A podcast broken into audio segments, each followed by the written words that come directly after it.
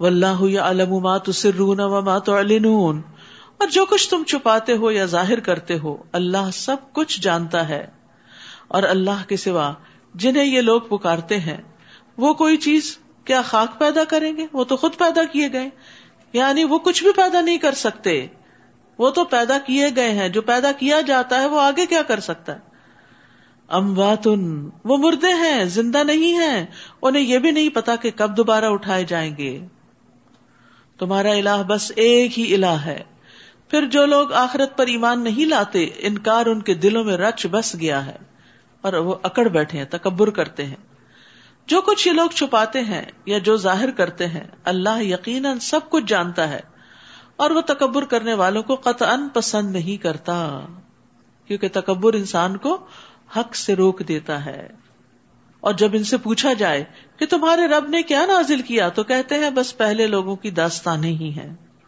یعنی اللہ کا انکار کرنے والے یا اللہ کے ساتھ شریک ٹھہرانے والے اللہ کی قدر نہیں کرتے، اس کا حق ادا نہیں کرتے، اور نہ وہ اس کلام کی قدر پہچانتے ہیں۔ قرآن کی قدر و قیمت وہی پہچانتا ہے جو قرآن کے بھیجنے والے پر ایمان رکھتا ہے۔ تو یہ ایمان ہی کی لذت اور چاشنی ہوتی ہے جو انسان پھر اللہ ہی کے حکم سے دیگر چیزوں پر ایمان لا کر محسوس کرتا ہے۔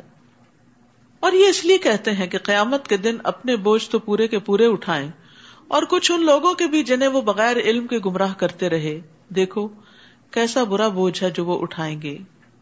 ان سے پہلے بھی لوگ حق کے خلاف چالیں چلتے رہے ہیں۔ پھر اللہ نے ان کے مکر کی عمارت کو بنیادوں سے اکھاڑ پھینکا اور اوپر سے چھت بھی ان پر گرا دی اور انہیں عذاب ایسی جگہ سے آیا جہاں سے ان کا وہم و گمان بھی نہ تھا۔ ثم یوم القیامت یخزیہم۔ پھر قیامت کے دن اللہ انہیں رسوا کرے گا یعنی دنیا میں بھی کیا اور آخرت میں بھی کرے گا۔ اور پوچھے گا، وہ میرے شریک کہاں ہے جن کے بارے میں تم اہل حق سے جھگڑا کیا کرتے تھے؟ اور جن لوگوں کو دنیا میں علم دیا گیا، وہ کہیں گے، آج کافروں کے لیے رسوائی اور بد بختی ہے۔ اللہ دین تتوفاہم الملائکۃ ظالمی انفسہم۔ وہ کافر جو اپنے آپ پر ظلم کر رہے ہوتے ہیں۔ جب فرشتے ان کی روح قبض کرنے آتے ہیں تو ہتھیار ڈال دیتے ہیں اور کہتے ہیں ہم کوئی برے کام تو نہیں کرتے تھے۔ فرشتے کہیں گے، کیوں نہیں کر رہے تھے؟ جو کچھ تم کر رہے تھے، اللہ یقیناً اسے خوب جانتا ہے۔ فد خلو اباب جہنم خالدین فیحا فلب اسمت والمتکبرین اب جہنم کے دروازوں سے اس میں داخل ہو جاؤ۔ تم ہمیشہ اس میں رہو گے۔ غرض تکبر کرنے والوں کا بہت برا ٹھکانا ہے۔ تو ان آیات سے پتہ چلتا ہے کہ مرنے کے فوراً بعد ہی روح پہ عذاب شروع ہو جاتا ہے۔ کیونکہ وہ کہتے ہیں نا کہ فد خلو اب باب جہنما ادھر سے جانے نکالی، ادھر سے ان کو جہنم میں بھیجا۔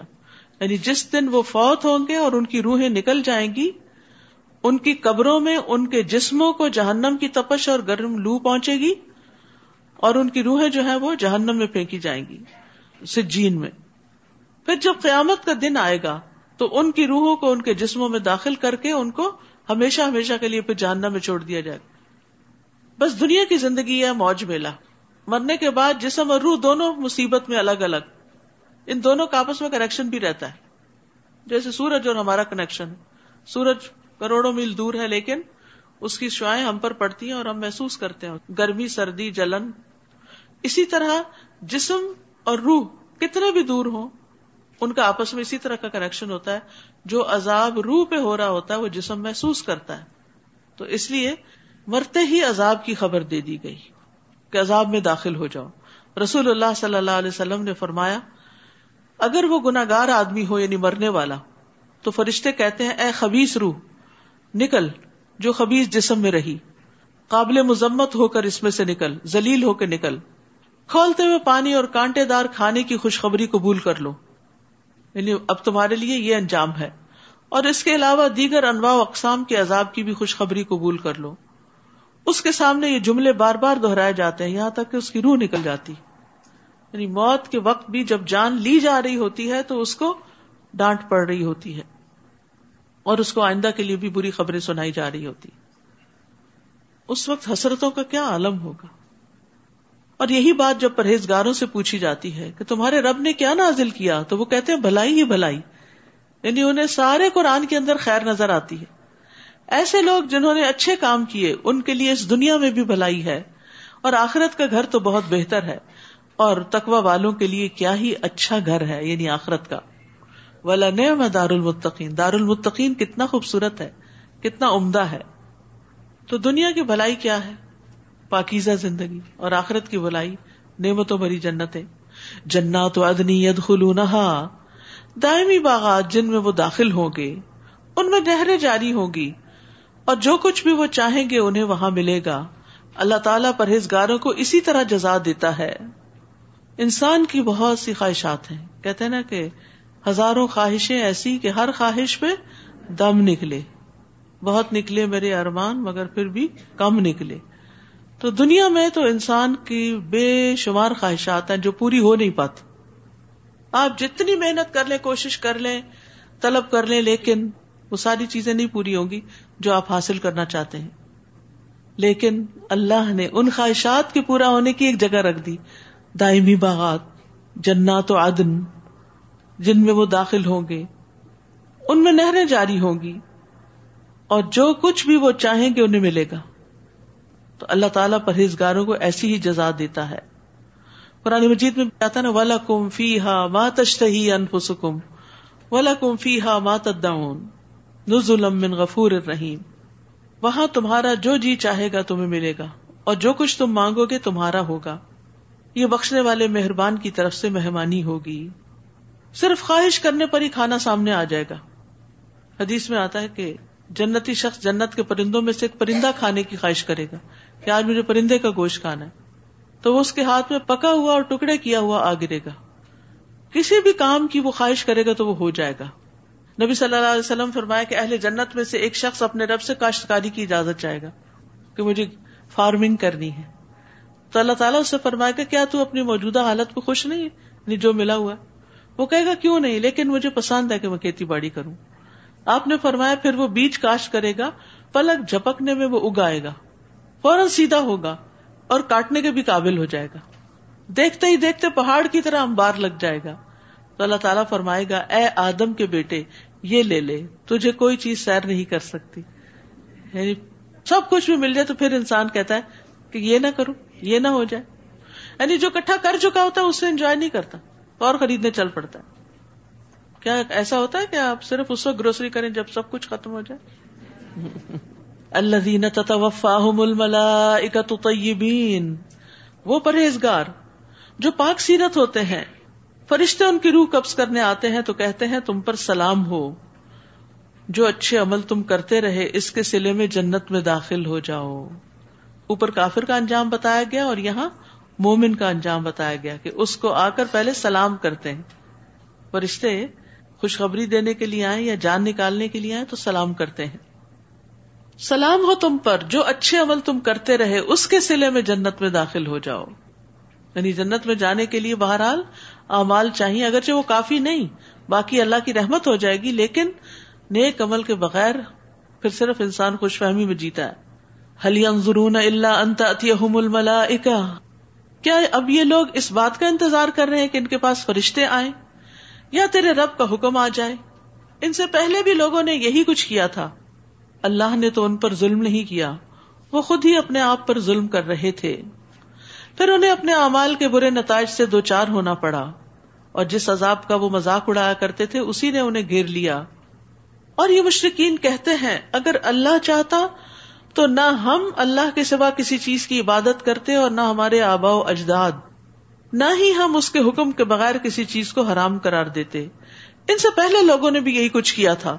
رسولوں پر تو صرف یہی ذمہ داری ہے کہ وہ واضح طور پر پیغام پہنچا دیں۔ ہم نے ہر امت میں ایک رسول بھیجا، جو انہیں یہی کہتا تھا کہ اللہ کی عبادت کرو اور تاغت سے بچو۔ پھر کچھ ایسے لوگ تھے جنہیں اللہ نے ہدایت دے دی، اور کچھ ایسے تھے جن پر گمراہی ثابت ہو گئی۔ سو تم زمین میں چل پھر کر دیکھ لو کہ جھٹلانے والوں کا انجام کیا ہوا۔ ایسے لوگوں کی ہدایت کے لیے آپ کتنی ہی خواہش کریں۔ اللہ جسے گمراہ کر دے، اسے کوئی ہدایت نہیں دے سکتا۔ اور ان کا کوئی مددگار بھی نہیں۔ اور وہ اللہ کی پکی قسمیں کھا کر کہتے ہیں کہ جو مر جاتا ہے اللہ اسے دوبارہ نہیں اٹھائے گا۔ اٹھائے گا کیوں نہیں؟ یہ تو ایسا وعدہ ہے جسے پورا کرنا اللہ کے ذمہ ہے، لیکن اکثر لوگ جانتے نہیں۔ اللہ نے ہر چیز جوڑا جوڑا پیدا کی ہے۔ تو زندگی کا جوڑا موت ہے، اور موت کا جوڑا زندگی۔ کن تم ام باتن ہم کیا تھے؟ مردہ۔ فاہیا کم ہو گئے زندہ۔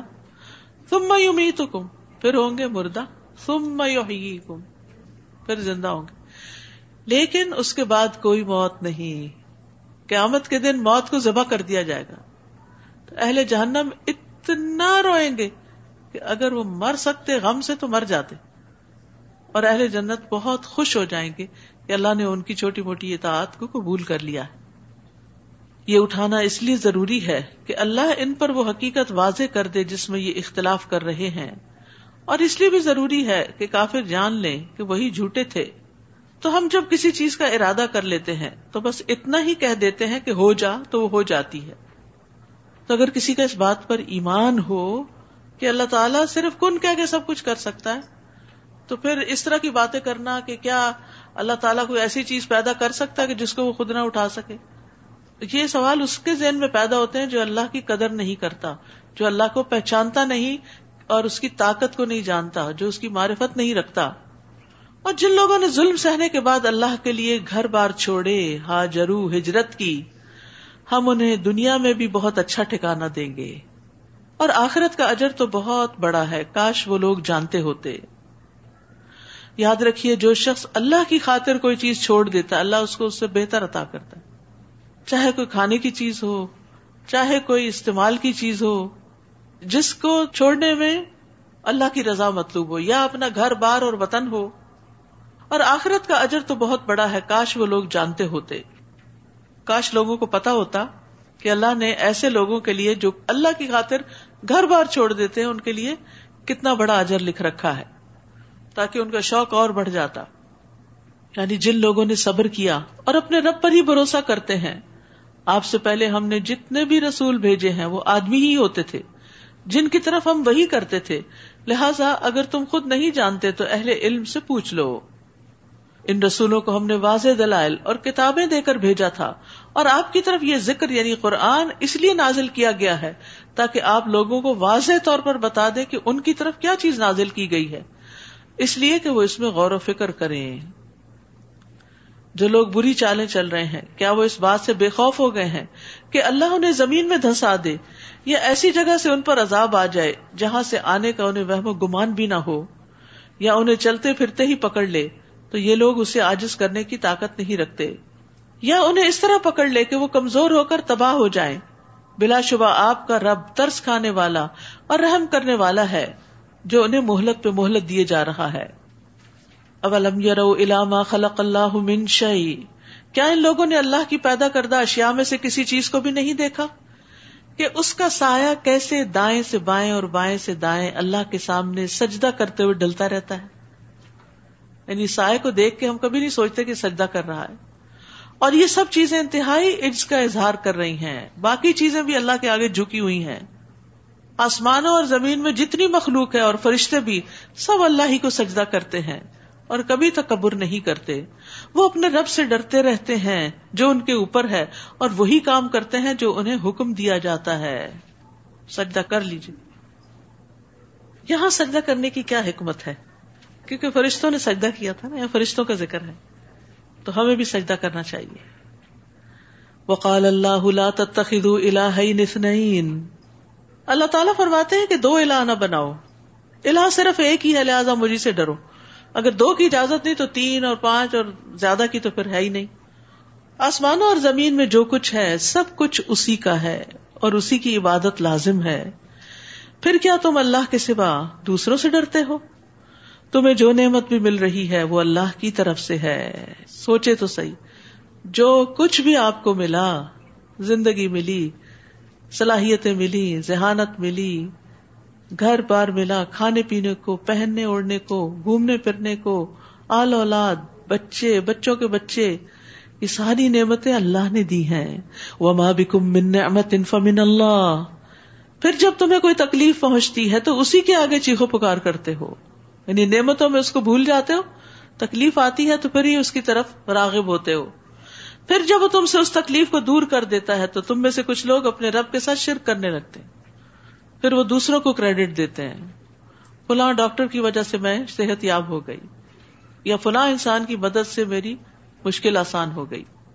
اللہ کا فضل ساتھ یاد رکھنا چاہیے کہ اللہ کے فضل سے فلاں نے مدد کر دی تو ایسا ہو گیا۔ پھر جب وہ تم سے اس تکلیف کو دور کر دیتا ہے تو تم میں سے کچھ اپنے رب کے ساتھ شرک کرنے لگتے ہیں تاکہ اللہ نے انہیں جو کچھ دے رکھا ہے اس کا شکریہ ادا کرنے کی بجائے اس کی ناشکری ہی کریں۔ اچھا کچھ دیر مزے کر لو۔ بس تھوڑی سی مہلت اور کر لو جو دنیا میں کرنا ہے۔ ان قریب تمہیں حقیقت معلوم ہو جائے گی۔ نیز جو رسک ہم نے انہیں دے رکھا ہے، اس میں سے ایسے شریکوں کا حصہ مقرر کرتے ہیں، جن کے متعلق انہیں علم نہیں ہے۔ پتہ ہی نہیں، ان کی کوئی حقیقت ہی نہیں اور ان کے نام پر نظر نیاز دی جا رہی ہے۔ اللہ کی قسم، جو کچھ تم اللہ پر افطرا کرتے ہو، جھوٹ گڑتے ہو، اس کی تم سے ضرور باز پرس ہوگی۔ ان لوگوں نے اللہ کے لیے بیٹیاں تجویز کی ہیں۔ اہل عرب میں بھی کئی قبائل ایسے تھے جو فرشتوں کو اللہ کی بیٹیاں قرار دیتے تھے۔ حالانکہ وہ ایسی باتوں سے پاک ہے اور ان کے لیے وہ کچھ ہے جو وہ خود چاہیں یعنی خود اپنے لیے بیٹے پسند کرتے ہیں اور اللہ کی بیٹیاں قرار دیتے ہیں۔ اور جب ان میں سے کسی کو لڑکی کی پیدائش کی خبر دی جاتی ہے، تو اس کا چہرہ سیاہ پڑ جاتا ہے اور وہ غم سے بھر جاتا ہے۔ یاد رکھیں، بیٹا ہو یا بیٹی، یہ اللہ کی تقسیم ہے۔ اور اللہ کی تقسیم مومن کے لیے بڑی بہتر ہوتی ہے۔ ہم سمجھتے ہیں کہ نہیں، بیٹی نہیں، بیٹا ہی ہمیں فائدہ دے گا۔ تو بعض اوقات بیٹی وہ کچھ دیتی ہے جو بیٹا نہیں دیتا۔ ولی سر کرو کل انسا لیکن اہل عرب یہ بات سمجھتے نہیں تھے۔ اور آج کی جاہلیت میں بھی آپ دیکھیں کہ بیٹیوں کی پیدائش پہ لوگ غمگین ہو جاتے ہیں۔ کہ ان کو بیٹی کی پیدائش کی خبر دی جاتی ہے تو یہ غمگین ہو جاتے ہیں۔ اور یہ کس کا فیل ہے؟ یہ مشرقین مکہ کا فیل تھا۔ مومن کو یہ زیب نہیں دیتا کہ وہ بیٹیوں کی پیدائش پہ غمگین ہو۔ وہ اللہ کا فیصلہ سمجھ کے اس کو قبول کرتا ہے۔ اور اس میں یہ بھی ہے کہ ہمیں بیٹیوں کو برا نہیں سمجھنا چاہیے۔ نبی صلی اللہ علیہ وسلم نے فرمایا، بیٹیوں کو برا نہ سمجھا کرو، کیونکہ وہ انتہائی قیمتی اور غم خار ہوتی ہیں۔ جتنی وہ والدین کی کیئر کرتی ہیں، ان کا ساتھ دیتی ہیں، بیٹے نہیں دیتے، وہ اپنی دنیا میں ہوتے ہیں۔ رسول اللہ صلی اللہ علیہ وسلم نے فرمایا، مومن پر تعجب ہے کہ اللہ اس کے لیے جو فیصلہ فرماتا ہے وہ اس کے حق میں بہتر ہی ہوتا ہے۔ اگر عورتوں کو یہ والی بات سمجھ آ جائے، یہ حدیث پلے باندھ لے، تو جو بھی پیدا ہو اس پر پھر غم نہ کریں، راضی ہو جائیں۔ اور جو اللہ سے راضی ہوتا ہے، اللہ اس کے ساتھ کیا معاملہ کرتا ہے؟ اللہ تعالیٰ اس سے راضی ہو جاتا ہے۔ اگر ہم ہی ناراض ہیں اللہ سے، تو پھر کیسے توقع رکھ سکتے ہیں کہ اللہ ہم سے راضی ہو جائے؟ اور اگر اللہ ناراض ہو گیا تو پھر کیا ہوگا؟ یا تبارا من القوم منسو اما بشر بھی اور دی ہوئی خبر سے آر کی وجہ سے لوگوں سے چھپتا پھرتا ہے۔ اور سوچتا ہے، آیا اس لڑکی کو ذلت کے باوجود زندہ ہی رہنے دے یا زمین میں گاڑ دے دیکھو، یہ لوگ کیسا برا فیصلہ کرتے یعنی ان کی یہ باتیں انتہائی غلط ہیں۔ بری مثال تو ان لوگوں کے لیے جو آخرت پر ایمان نہیں رکھتے، اللہ کے لیے تو بلند تر مثال ہے۔ ولی اللہ المسل اور وہ ہر چیز پر غالب اور حکمت والا ہے۔ یعنی اللہ تعالیٰ کو لوگوں کی طرح نہیں سمجھنا چاہیے کہ جو مثالیں آپ لوگوں کے لیے دیتے ہیں وہ اللہ پہ چشمہ کریں۔ اگر اللہ لوگوں کو ان کے ظلم کی بنا پہ پکڑنے لگتا تو زمین پر کوئی جاندار مخلوق باقی نہ رہ جاتی۔ ہر جان والا کسی نہ کسی طور پر کسی نہ کسی کے ساتھ جاتی کر جاتا ہے۔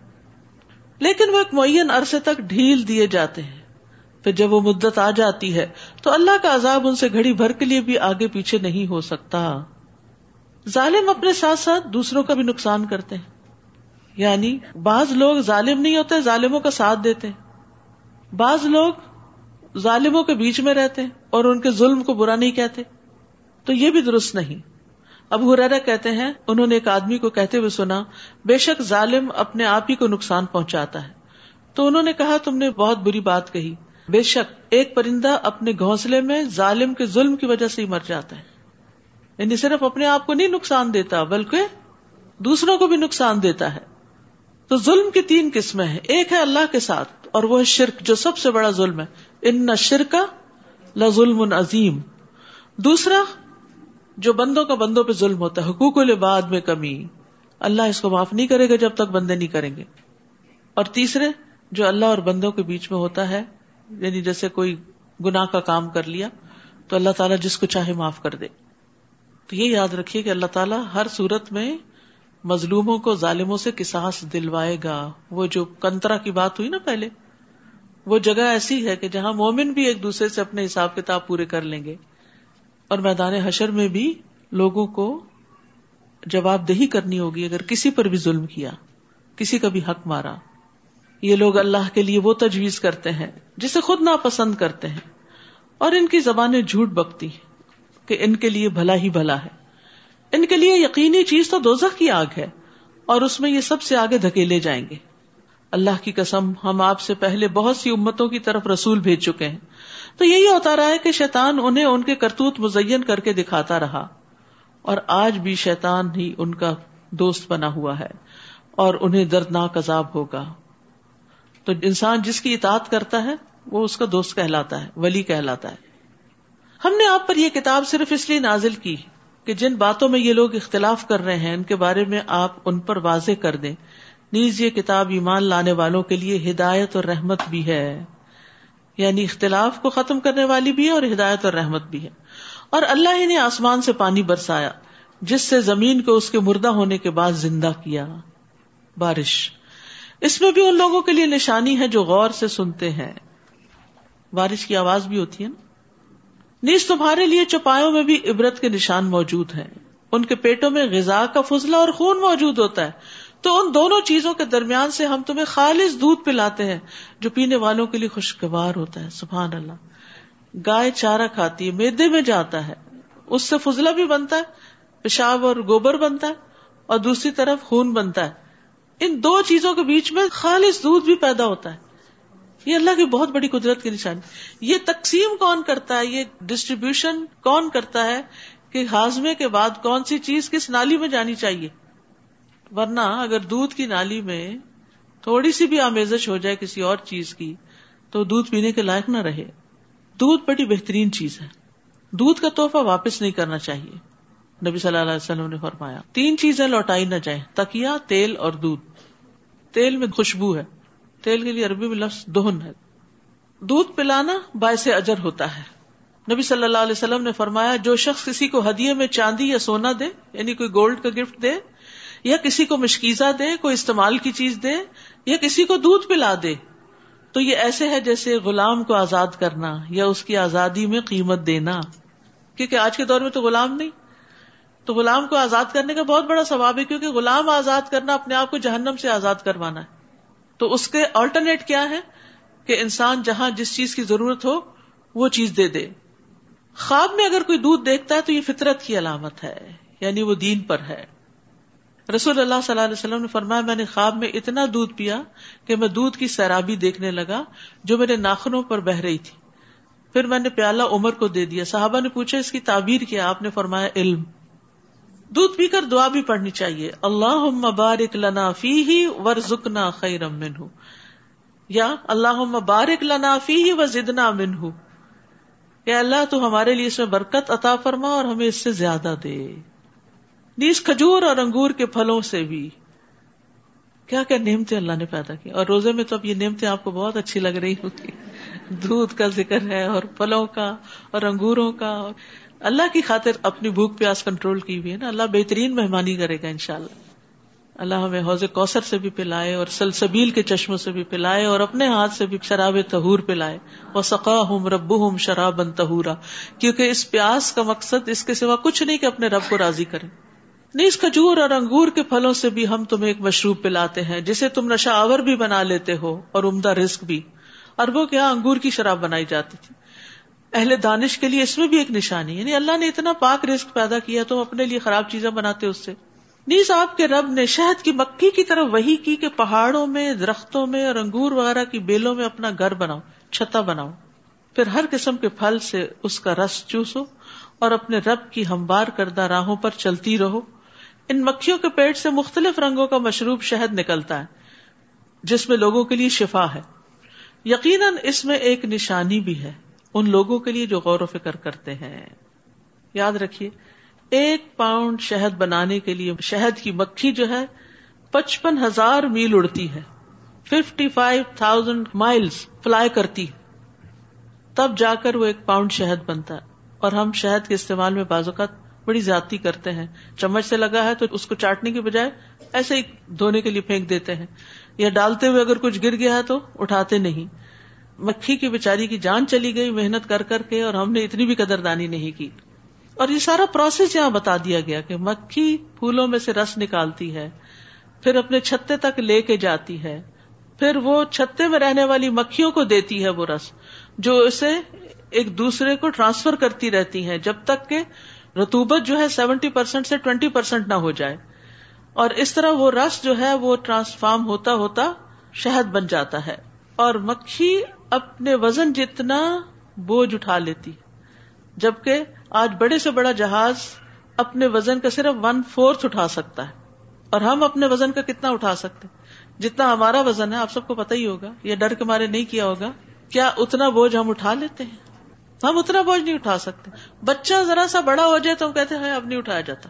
اس کو پرام میں ڈالو۔ تو یہ ایک مکھی کتنی محنت کرتی۔ اور اس میں بے شمار سبق ہے۔ اور کتنی آرگنائز وے میں، اور کس طرح پھر بہترین مشروب کے اس میں شفا رکھ دی گئی۔ بعض کے خیال میں ہر بیماری کے لیے، اور بعض کے خیال میں مخصوص بیماریوں کے لیے شفا ہے۔ ہر بیماری کے لیے نہیں ہے۔ لیکن بہرحال ایک مفید ڈرنک ہے۔ جس کو پانی میں یا دودھ میں یا دوسرے غذا کے ساتھ ملا کے استعمال کیا جا سکتا ہے اور مرہم بھی ہے لگانے کے لیے، آئنٹمنٹ کی طرح بھی کام کرتی ہے۔ رسول اللہ صلی اللہ علیہ وسلم نے فرمایا، تین چیزوں میں شفا ہے۔ ہجامہ کروانے میں یعنی سنگی لگوانے میں، شہد پینے میں اور آگ سے داغنے میں۔ مگر میں اپنی امت کو آگ سے داغنے سے منع کرتا ہوں۔ تو گویا یہ ایک بہترین دوا بھی ہے۔ یہاں فرمایا، ان نفی آیت قومی تفکرون اس میں یعنی شہد کی مکھی میں اس قوم کے لیے جو غور و فکر کرتی بڑی نشانی ہے۔ اب دیکھیے کہ اللہ تعالیٰ مکھی کو کہتے ہیں، اب یہ کرو، اب یہ کرو، اب یہ کرو۔ وہ سب کچھ کرتی ہے۔ کس کے لیے کرتی ہے؟ بتائیے ذرا۔ اپنے لیے۔ وہ خود تو نہیں کھاتی اس کو۔ ہمیں دیتی ہمارے لیے تیار کرتی فری ورکرز ہیں۔ اگر آپ نیچرل ہنی لیں، آپ کو کچھ بھی نہیں جاتا اس میں۔ وہ کہیں سے آتی ہیں، بنا کے چلی جاتی ہیں اور آپ اتار کے مزے کرتے ہیں۔ کس نے یہ نعمت بخشی؟ اللہ رب العزت نے۔ کیا ہم بھی اللہ کے اتنے ہی فرما بردار ہیں؟ اللہ کی اطاعت میں اتنے ہی دوڑے پھر رہے اور مکھی کی مثال طالب علم کی طرح بھی ہے۔ طالب علم بھی علم کے لیے سفر کرتا ہے، بھاگا دوڑا پھرتا ہے اور پھر جگہ جگہ سے علم حاصل کرتا ہے، پھر اس کو آگے ٹرانسفارم کرتا ہے اور پھر اسے دینے کے قابل ہو جاتا ہے۔ رسول اللہ صلی اللہ علیہ وسلم نے فرمایا مومن کی مثال شہد کی مکھی کی طرح ہے جو صرف پاک چیز کھاتی ہے اور پاکیزہ پھل دیتی ہے۔